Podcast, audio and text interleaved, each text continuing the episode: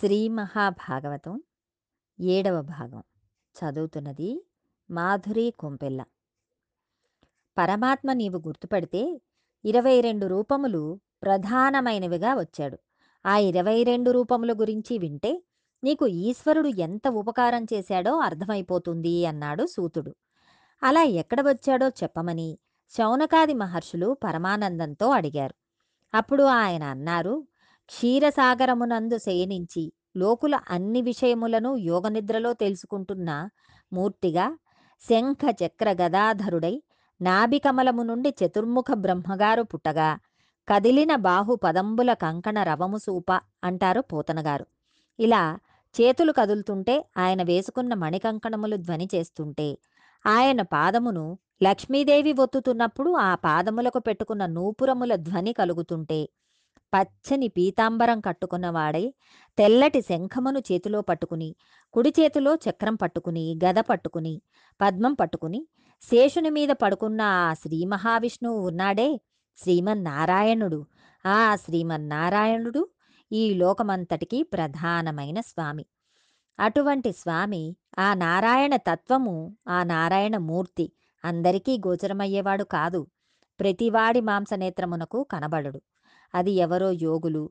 జీవితంలో మాకు సుఖాలు అక్కర్లేదని తలచినవారై ఇంద్రియాలను గెలిచినవారై తపస్సు చేసి కొన్ని వేల జన్మలు భగవంతుని కోసం పరితపించిపోయిన మహాపురుషులు ఎక్కడో ధ్యాన సమాధిలో ఈశ్వర దర్శనం చేస్తున్నారు. అది మొట్టమొదటి తత్వం. అది ఉన్నది. దానిలోంచి మిగిలినవి అన్నీ వచ్చాయి. అది అవతారం కాదు. అది ఉన్న పదార్థం. అది మైనం.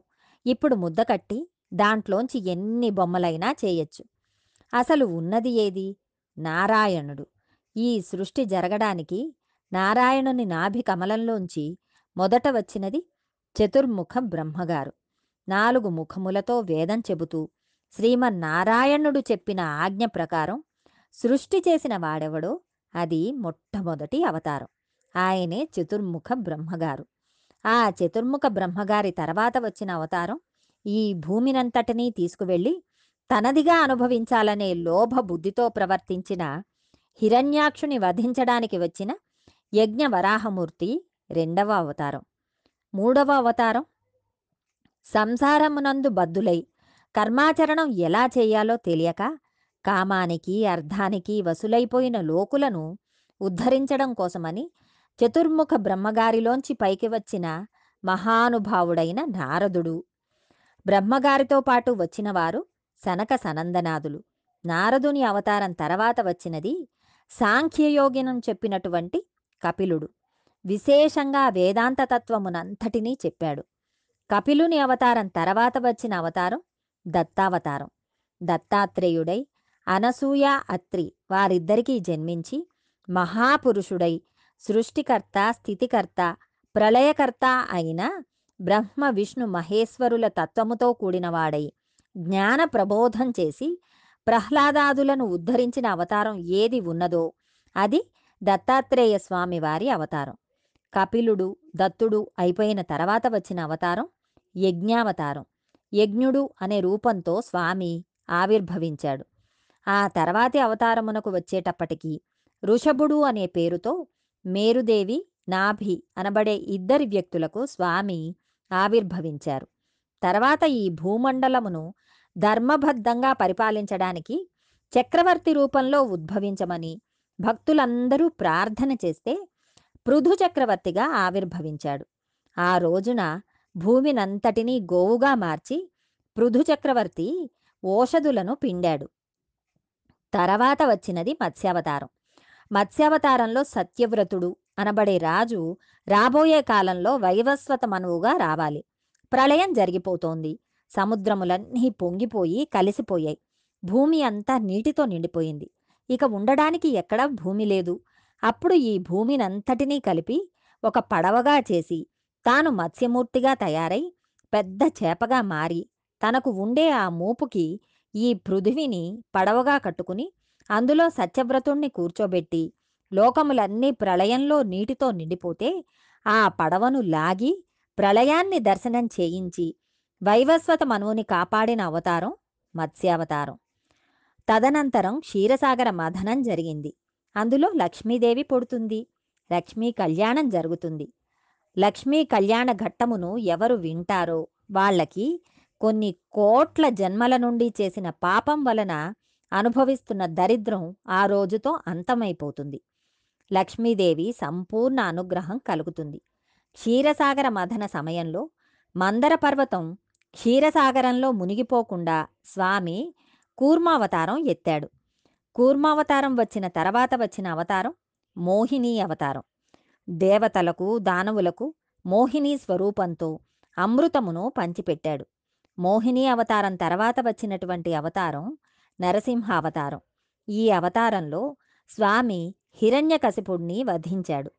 నరసింహావతారం వచ్చిన తర్వాత వచ్చిన అవతారం వామన అవతారం ఇప్పుడు చెప్పుకుంటున్న అవతార క్రమము మనువుల కాలగతిని బట్టి చెప్పుకుంటూ వెళ్ళడం జరుగుతోంది. ఆ రోజున స్వామి పొట్టివాడై బలిచక్రవర్తి దగ్గర అర్థించాడు వామనమూర్తి కథ వింటే ఆ ఇళ్ళల్లో జరిగిన శుభకార్యములు వైదికంగా పరిపూర్తి చేయకపోయినా తద్దినం సరిగ్గా పెట్టకపోయినా తద్దోషం నివారించి ఆ కార్యం పూర్ణం అయిపోయినట్లుగా అనుగ్రహించేస్తాడు. అంత గొప్ప కథ వామనమూర్తి కథ. వామనావతారం తర్వాత వచ్చిన అవతారం పరశురామావతారం. గండ్రగొడ్డలి పట్టుకుని ఇరువది ఒక్కసార్లు భూప్రదక్షిణం చేసి క్షత్రియులను సంహరించాడు. పరశురామావతారం తర్వాత వచ్చిన అవతారం వ్యాసావతారం. కలియుగంలో జనులు మందబుద్ధులై ఉంటారని వేద విభాగం చేసి ఉదారంగా పదునెనిమిది పురాణములు వెలయించిన మహానుభావుడుగా వ్యాసుడై వచ్చాడు. వ్యాసావతారం తర్వాత వచ్చిన అవతారం రామావతారం. రామావతారంలో సముద్రమునకు సేతువు కట్టి దశకంఠుడైన రావణాసురుణ్ణి మర్ధించి ధర్మ సంస్థాపన చేసి లోకులు ధర్మంతో ఎలా ప్రవర్తించాలో నేర్పిన అవతారం రామావతారం. రామావతారం తర్వాత వచ్చిన అవతారం బలరామావతారం. బలరామావతారం తర్వాత వచ్చిన అవతారం కృష్ణావతారం. కృష్ణావతారం తర్వాత వచ్చిన అవతారం బుద్ధావతారం. దశావతారములలో బుద్ధావతారం కలియుగ ప్రారంభమునందు కీకట దేశం అనబడు మగధ సామ్రాజ్యమునందు దేవతల పట్ల విరోధ భావనతో ఉన్న రాక్షసులను మోహింపచేయడానికి వచ్చిన అవతారం. మీరు అనుకుంటున్న వేరొక బుద్ధావతారం గురించి వ్యాసుడు ప్రస్తావన చేయలేదు. బుద్ధావతారం తర్వాత వచ్చే అవతారంగా వ్యాసుడు నిర్ధారించిన అవతారం కల్కి అవతారం. కల్కి అవతారం ఇప్పుడు మనం చెప్పుకుంటున్నట్లుగా కలియుగం ప్రథమ పాదంలో వస్తోందని వ్యాసుడు చెప్పలేదు. కలియుగం అంతం అయిపోయే ముందు యుగసంధిలో కాశ్మీర దేశంలో ఉన్న విష్ణు విష్ణుయసుడు అని పిలువబడే ఒక బ్రాహ్మణుడి కడుపున స్వామి ఆవిర్భవిస్తారు. ఆయన అవతారం రాగానే సవికల్ప సమాధిలో ఉన్న యోగులందరూ పైకి లేస్తారు. అప్పుడు ఖడ్గమును చేతపట్టుకుని తెల్లటి గుర్రం మీద కూర్చుని ప్రజలను పీడించి ధనవంతులయ్యే పరిపాలకులందరినీ సంహరిస్తారు. యుగాంతం అయిపోతుంది. మరలా క్రొత్త యుగం ప్రారంభమవుతుంది. కల్కి అవతారం యుగ సంధిలో వస్తుంది. ఇలా ఇరవై రెండు అవతారములను స్వామి స్వీకరించబోతున్నారు. దీనిని వ్యాసుడు ఎప్పుడు చెబుతున్నారు? కృష్ణావతార ప్రారంభమునందు భాగవతమును రచిస్తున్న సమయంలో భూత భవిష్యత్ వర్తమాన కాలజ్ఞానము ఉన్నవాడు కాబట్టి వ్యాసుడు ఈ విషయములను చెప్పగలుగుతున్నాడు. వ్యాసుడు అంటే సాక్షాత్తు నారాయణంని అంశ మహానుభావుడు. ఇలా స్వామి ఇరవై రెండు అవతారములలో విజయం చేస్తున్నారు. అయితే అవతారములు ఈ ఇరవై రెండేనని మీరు అనుకుంటే పొరపాటు పడినట్లే.